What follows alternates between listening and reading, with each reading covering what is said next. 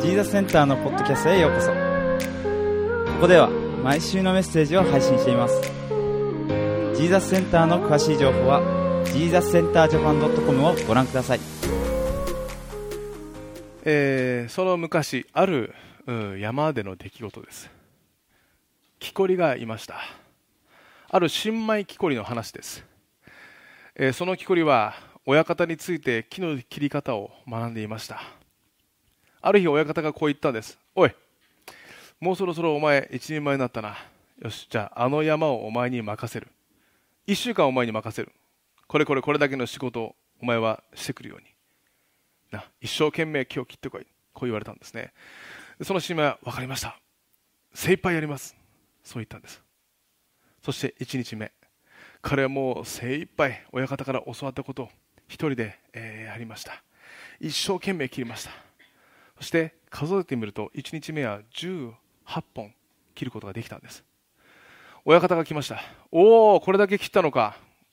1週間これでしっかりとやれば多分その仕事は終わるだろう。じゃあ精一杯頑張れ。新米は分かりました。こう言ったんです。それで2日目一生懸命切りました。1日目と同じ要領で切ったんです。数えてみると、えーその2日目は15本でした。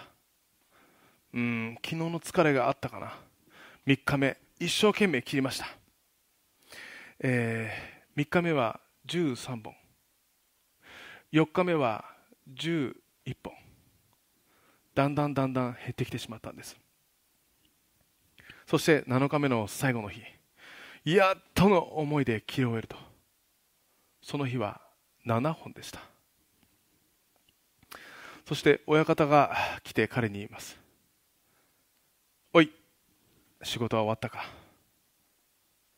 新米の新米はこう言います。おそらく終わってません。お前一生懸命やったんじゃないのか？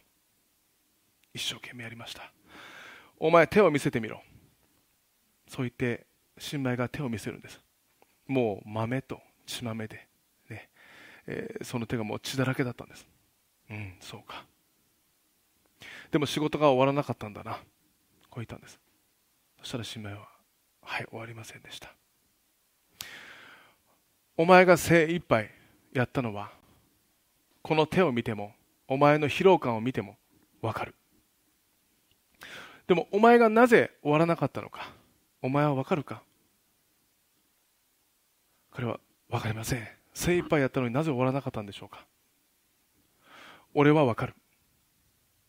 何ですか？お前はこの1週間斧を研いだか？一度でも斧を研いだか？って聞いたんですね。つまり彼は一生懸命やったんですこのその新米はね。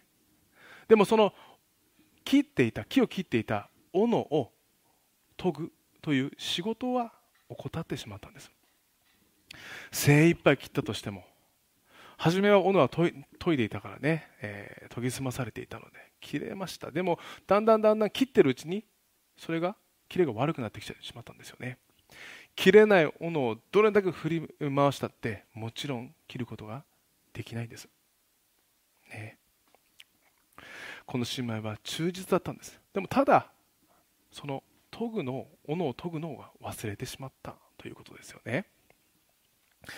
あのーこれはですね実はあこの現代のねこのビジネスマンに語られるこの例えの一つでもあるんです。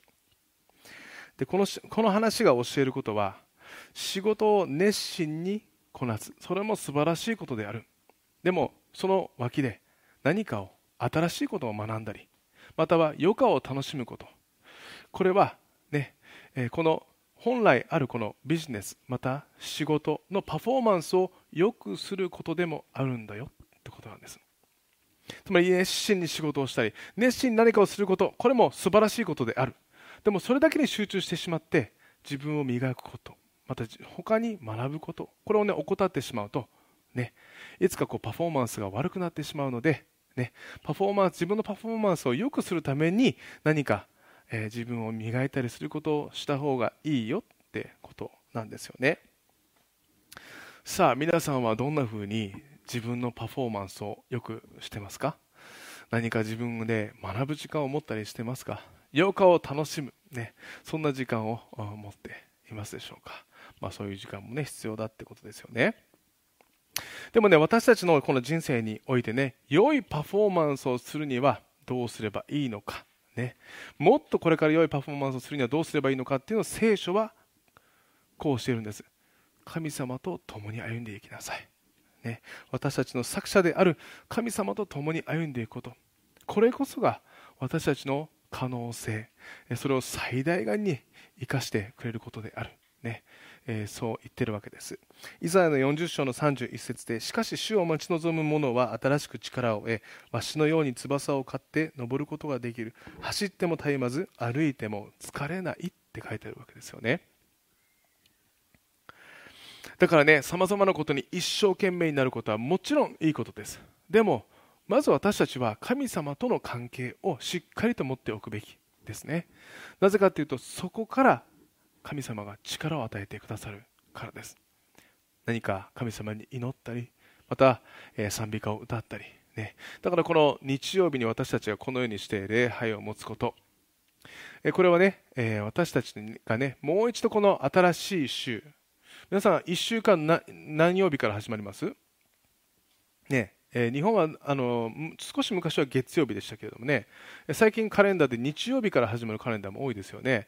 もちろん欧米は日曜日から始まるんです。なぜかというとこの日曜日からこの礼拝を持ってそしてそこで新しい力をまずいただいてそして、えー、その力を持ってね、えー、歩んでいくんです。だからね空っぽの車に私たちをこの日曜日ガソリンをまず注入してそしてこの1週間走り抜けるっていうことですよね。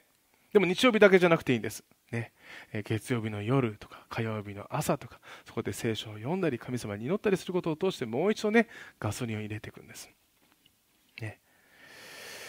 えさて、え私たちは今使徒の働きを見ておりますけれどもこのパウロの伝道の中でパウロはいつもこの神様から力をいただいていた人でした。だからいつも力強いこの伝道がそして活動ができたわけですよね。あの今日の箇所にもパウロは神様からね、えー、自分の内にいる聖霊なる神から、えー、示しを受けてそして進んでいっているということがね分かります。21節でこれらのことが一段落するとパウロは御霊の示しによりマケドニアとアカヤを通った後エルサレムに行くことにしたってことですよね。この私たちはこの聖霊なる神とか御霊っていう言葉を見ますけれどもね、えー、それは父なる神この全知全万物を作った父なる神子なるイエスそして聖霊なる神この三位一体の神です、ね。えー、この父なる神ご自身と同じそしてイエス・キリストと同じ性質を持つ聖霊なる神がイエス・キリストを信じる全ての人のうちにいらっしゃるんです。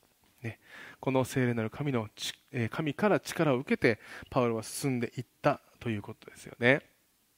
さて、えそんな中で今日の箇所ではある騒動が起きております。それは銀細工の職人たちがパウロの仲間たちを訴えて劇場に押し寄せているということですよね。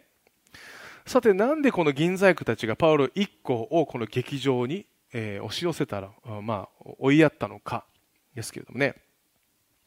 この銀細工の職人たちはアルテミス神殿の模型というものを作っていた職人たちだったんです。さあ、えーと、ちょっと写真を写していただけますでしょうか。後ろですね。はいこれも次ですね。はい次です。はいこれですね。これがですね、まあ、アルテミス神殿、まあ、当時のエペソにあったアルテミス神殿の、まあまあ、模型みたいな感じですよね。これがアルテミスという偶像だったんですけれどもえー、このアルテミスが祀られていたんですけどね。このアルテミス神殿は当時の世界七不思議の一つとしても数えられています。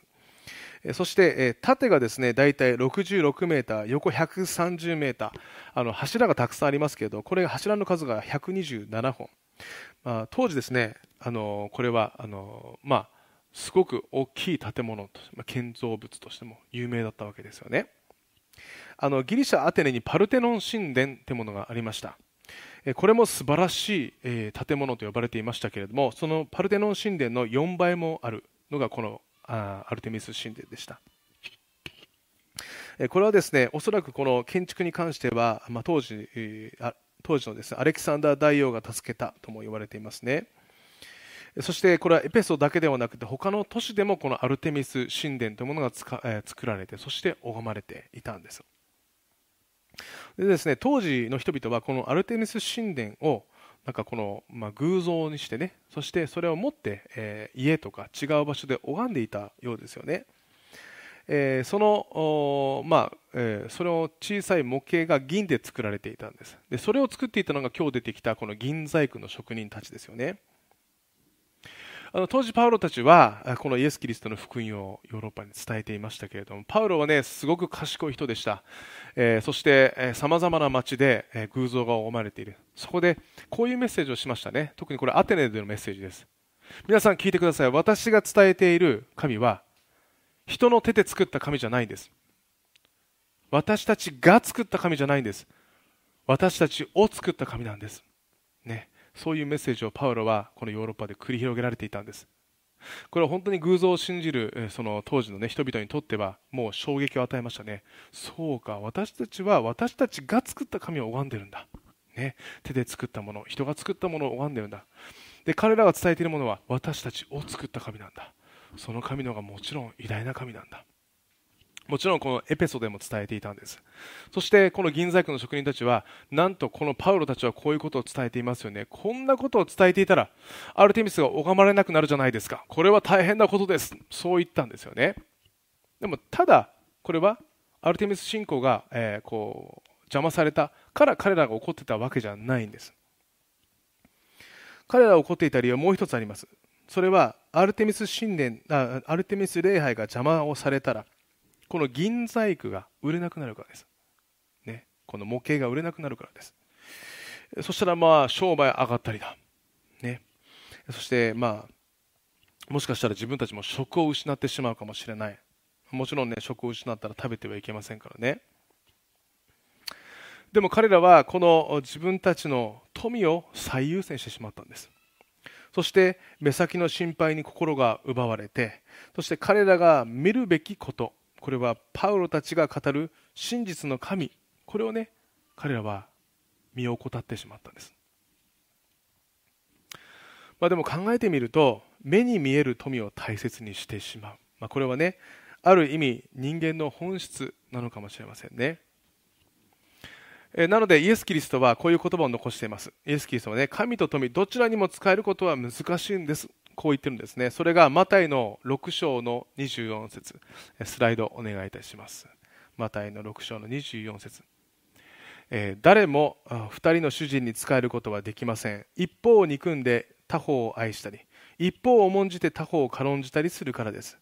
あなた方は神にも仕えまた富にも仕えるということはできません。もちろん私たちは生活の糧は必要です、ね、でも富だけを見入ってしまうと私たちの神様を見失ってしまう、ね、もし富だけに目がいってしまうと私たちと私たちと神様の間に結ばれている約束さえも私たちは見怠ってしまうということですよね。見えなくなってしまう、えー、だからこそですね神様聖書を通してもし神様をあなたが第一にするときに私たちの人生のすべての必要を私は与えるから何も心配しなくていいって言ってるわけですよね。それがマタイの福音書の6章の33節です。だから神の国とその義とをまず第一に求めなさい。そうすればそれに加えてこれらのものは全て与えられます、ね、だからイエス・キリストはもしあなたが富を求めるのであればねあなたが欲しいものはもしかしたら手に入るかもしれない。でも神が与えている契約において神様の祝福これがベストなのを忘れてはいけない。もしあなたが神を第一にするのであればもちろん富もそして全てのものは与えられる。そう約束してるんですね。旧約聖書の信玄を書いた、え、ソロモン王の言葉でこういう言葉がありますね。信玄の10章の22節でえー、主の祝福そのものが人を富ませ人の労苦は何もそれに加えないって書いてあるんです、だから自分で得る祝福、これが、え最高の祝福だな、いいことだな、富だなと思うことは、それがまだ最善かわからないんです。ね。それを追い求めていくよりも、ただ神様を求めて、神様と共に歩んでいくときに、その最善が神様から与えられるということですよね。だからその最善を求めていくべきだってことなんです。そして聖書は私たちが神様を求めること、これによって祝福を受ける。それも一つあります。でももう一つ私たちが神様に期待できる祝福をね、え、こう約束してくれてるんです。それはね、神様に与えられたもの、まあ、全て私たちはね、祝福として与えられていますけれども、その一部を捧げるということです。これがですね、まあ、捧げ物というやつですよね。私たち教会では献金というものがあります。皆さん別にこの献金っていうのはここに来たから会費とかそういうことじゃないんですよ。ね、この献金というのはその私たちがいただいている神様の祝福の一部を神様に捧げることなんです。じゃあそれはどんなどんな約束があるのか。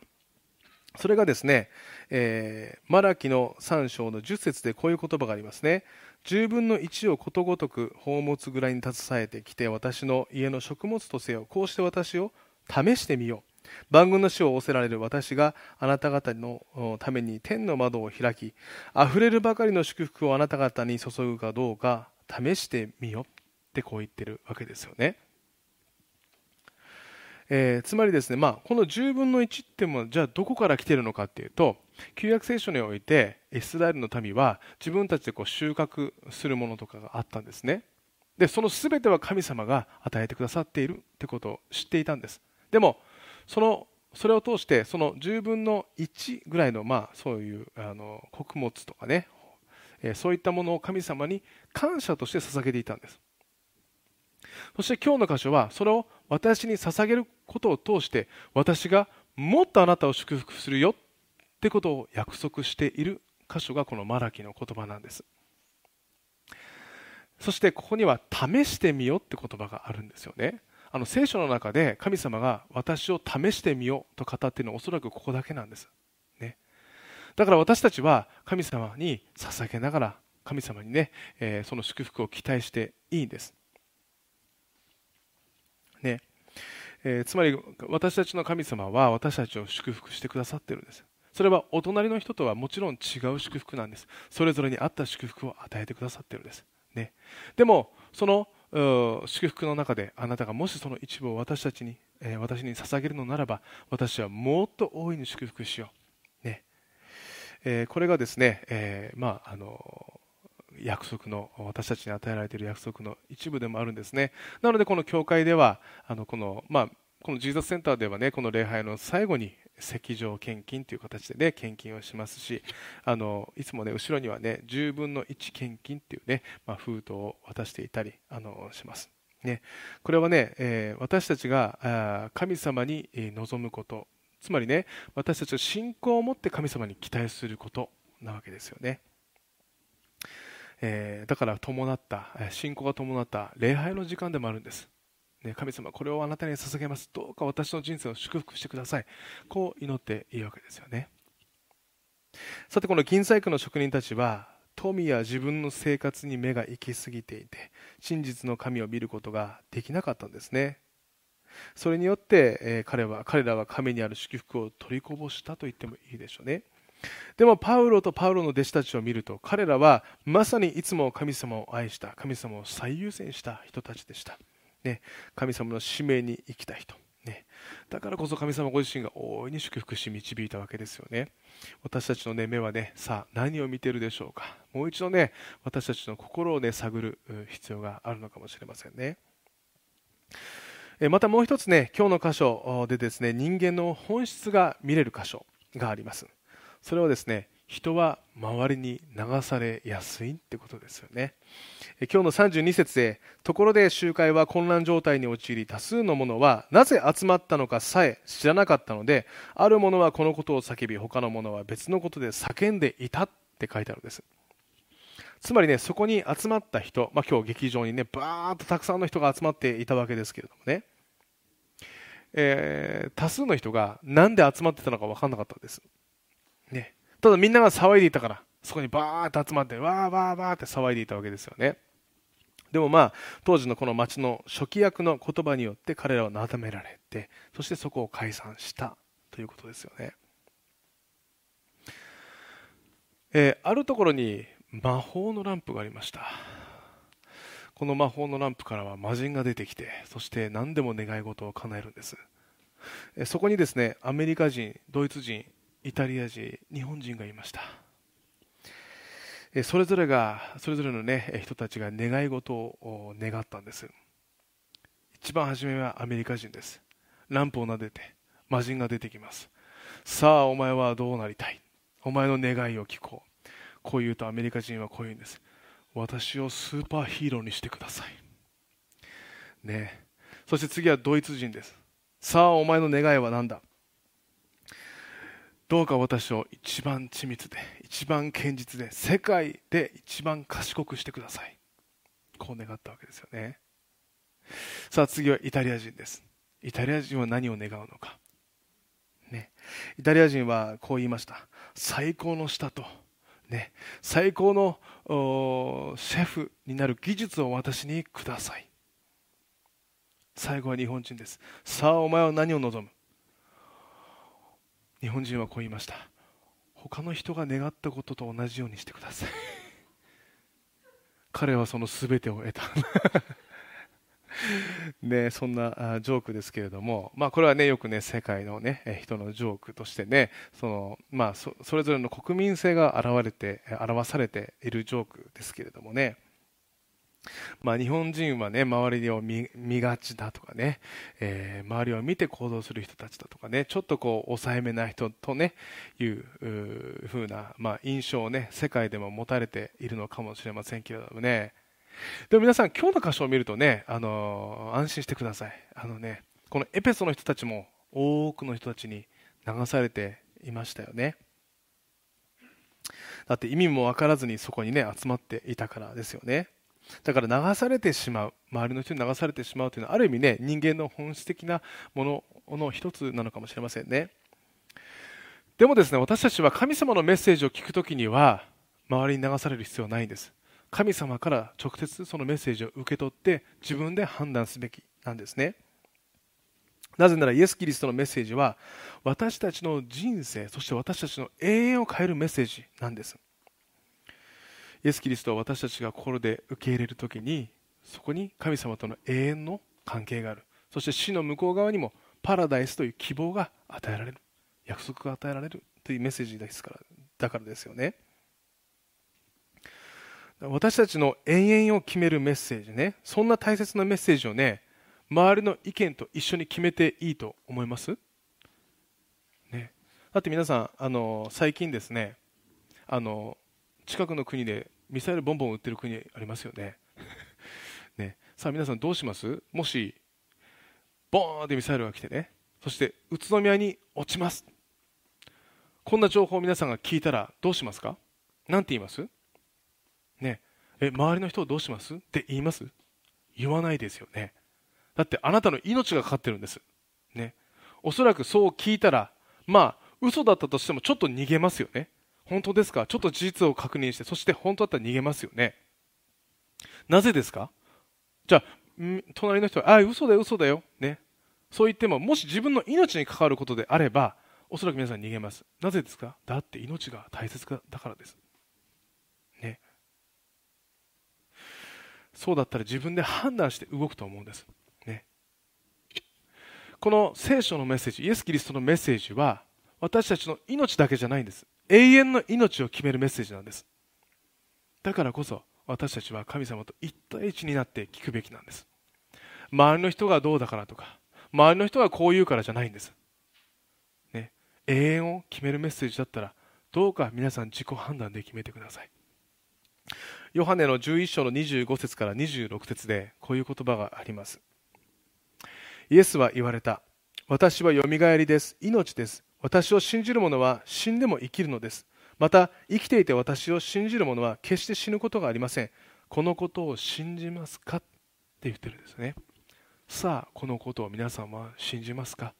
これが永遠を決めるメッセージだとメッセージです。さあそのことを皆さんは信じますか？これは周りを見て決めることじゃないんです私たちは神様と1対1で決めることなんですねだから神が語るメッセージに対しては私たちはしっかりと神様と1対1で決めて決めるべきですね。そして最後に今日のパウロの姿を、ね、見たいと思うんですけれどもパウロはこの困難な状況の時にね、えどうしました？パウロの弟子たちがこう連れられていく時にパウロはねそこに行こうとしてたんです。たくさんの人がパウロを止めたんです。いやパウロさんパウロさん行かない方がいいですよ。こっちにいた方がいいです。でパウロはいやいや私は行く、で他の人たちもねいやいやパウロさん絶対に行かない方がいいです。なぜかというともちろんパウロはイエス・キリストを伝えるものとして有名だったからですよね。あなたの命も危ないかもしれませんからどうかこっちに来てください。そう言ってパウロは行かなかったんです。じゃあパウロはなぜそこに行ったのか。もちろんねこれはパウロの弟子たちをね、の命が心配だったからです。さああれがどうなるんだろう。でももしかするとそこは演劇場です。パウロはねこう思ったかもしれません。そこにはたくさんの人が集まっている。私はあそこに立って彼らに真理を伝える、ね、だからパウロはねそこに行ったのかもしれませんよね。でもパウロのね、えー、言動を見るともしパウロはねピンチな状況に、えー、あったとしたとしてもそこをねチャンスに変えていくんです。ね。さあ皆さんどうですか？ピンチな状況。試練や困難があった時皆さんはそれをピンチで終わらせます？ね。パウロは違うんです。そのピンチをチャンスに変えていくんです。ね。でもねある人はピンチはピンチで終わっちゃうんです。でもある人はピンチをチャンスで変えるチャンスに変えるんです。これはねその人のその状況の見方によって変わるんです。もし私たちが神と共に会ってそしてそのピンチな状況があったとしてもね神様は私たちに対していやそれはピンチで終わらない。そこの先に希望があるから。こう御言葉を通してね約束してるんです。だからこそねパウロがピンチをチャンスと見たように私たちもどんな状況があったとしてもピンチをチャンスと見るべきなんです。え今日はね最後に、えー、一つのねユダヤ人の共同体の話をねご紹介、したいと思います。イスラエルはですね2005年えー、5年にですね、まあ、あのガザ地区という、ね、地区があります、これ海岸沿いにありあるところですけど、イスラエルっていう、ね、国があって、地中海があって、ちょっとひし形にイスラエルはなってますけど、この地中海のこの下側にガザという地区があります。あのもちろんニュースでも聞くところですよね、ガザは、えー、現在、ハマスという、ね、武装集団が、えー、そこをね、えーまあ、陣取っているわけです。えー、イスラエルは2005年に、えー、そこをですねそのパレスチナ人にですね返還したんです、えー、その理由はなぜかというと平和を維持するためですで現在はそのハマスという武装組織が中心にそこにいるんですけれどもそのガザ地区との、え、国境近近くにですねユダヤ人の共同体グシュ・カティフという人たちがいらっしゃったんですね。そこに共同体があったんです。で彼らは何年もかけてそこを開墾して住宅を建てて安定した生活をやっと手に入れたんです。でもハマスとイスラエルの紛争が起こってこのガザ地区をパレスチナに返還する、えー、したので、えー、グシュ・カティフという人たちはその地を、ね、強制退去を命じられたんです。自分たちが一生懸命、えー、開墾したところです。でもそこを出て行きなさいってこう言ったんですよね。えー、彼らはその時にね国に対してなんでですか？ここは私たちの土地じゃないですか？そういうこともできたんです。でも彼らはどうしたかというと分かりました。じゃあ私たちはそこを出ていきます。たくさんのものをそこに置いてそして彼らは出ていたんですね。もちろんこれは彼らの信仰もあったんです。神様は必ず私たちを祝福してくださるから。ね。これはもしかしたらその向こう側にチャンスがあるのかもしれない。彼は彼らはそのピンチをチャンスと見たんですね、えー、そして彼ら現在ねどうなっているかというと現在ですねエジプトの国境ネゲブ砂漠うんというところにね、まあ、もちろん雨も降らない地域なんですけれども彼らはそこに移り住んだんです。でそこには全く土地の問題がなかったんです。なぜかというと人が住んでなかったからです。そこに彼らは移り住んだんですね。で現在ハウツァという町ができています、えー、数年前でそこでの人口はもう2000人になっています。そして立派な町になっています。なんとそこの人口、えー、18歳以下の人口は70%です。すごく将来がね楽しみな今町になっています。そして10年後にはですね人口が1万5000人を超えるとも言われているんです、ね、もしこの当時ね、えー、ガザ地区を追われていなかったら彼らは今ももしかしたらそこにね残ってね生活してたら今でも不平不満を言いながらイスラエルとそのガザのハマスのね、えー、その紛争に巻き込まれて危険な思いをしていたかもしれません。でも彼らは信仰を持って出て行ってピンチをチャンスに変えていったんですね。えー、彼らはそこの町に、えー、そこで町を作っていますけれどもね、えー、今はですねその可能性の全くない砂漠のところで今はなんと花が咲いているんです。まずですね彼らは砂漠に行ってそして、えそこで町を作ります。どうするかというとそこでインフラを整備するんです。特に水です。水が必要です。水を彼らは得てきてそしてえ道路の脇に彼らは、ね、水のパイプを流していくんです。そしてその町々の町町の中とか家とかにですね、まあ、植物をこう育てるんですよね。もちろん作物も育てて彼らは食にするわけですけれども、えー、このね、えー、作物をどうやって育てるかというと、まあ、イスラエル特有のね、えー、あの食物のあの植物を栽培する農法が、ね、ありますね。天敵灌漑農法ってやつですよね。パイプをぐーっとね、えー、巡らせてそしてそこに穴を開けるわけです。定期的にそこから水を出すんですね。まあ、もちろんこれイスラエル以外でもやられてますけれども特にこれイスラエルのどこでも見れます。あのバス降りて植物がなっていると必ずそこにねあのパイプがずっと埋まっていて水がそこから出てくるんですね。えー、そしてそのようにして水を垂らしていってそうするとね緑がだんだんできていくわけですよね、え、緑ができると今度は雨が降るんです。で雨が降ると今度は気候が変わるんです。そして気候が変わると今度環境が変わるんです。そして人が集まってくるんです、ね、なんと彼らはね現在ね砂漠化現象、にね希望を与えるそんなようなね働きもしているわけですよね。えー、彼らにとってはピンチの先にチャンスがあったんです。そしてねなんとそれは、えー、彼らだけの祝福じゃないんです。その周りが今度は祝福されていったわけですよね、えー、これはね私たちが見れる神様と私たちに与えられている祝福です。ピンチな状況もピンチとして終わる人もいます。でもそのピンチな状況を神様と共に歩んでそしてそれを先に必ず祝福があるんだ。チャンスがあるんだ。そう見るときに神様は私たちを大いに祝福してくださるんですね。最後にこの聖書の箇所を読みしたいと思います。第一コリントの10章の13節です。あなた方のあった試練は皆人の知らないものではありません。神は真実な方ですからあなた方を耐えられないほどの試練に合わせることはなさいません。むしろ耐えられるように試練とともに脱出の道も唱えてくださいます。書いてあるんですね。だからこそね私たちはどんなに試練の中を歩んだとしてもピンチな状況だとしてもそれはそれで終わらないです。必ずその向こう側には希望があるからですよね。さあ皆さんそれぞれがねどんな状況にいるか私は分かりません。でも神様はご存知です、ね、その神様に今週も期待して歩んでいきましょう。一言お祈りいたします。愛する天のお父様あなたご自身が私たち一人一人を見てそして私たちに合った素晴らしい祝福を与えてくださっていることを感謝します。どんな状況においてもあなたご自身が私たちを、え導いてくださっていることを期待します。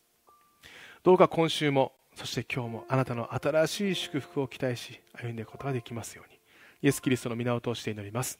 アーメン。しばらくの間祈る時間を持ちましょう。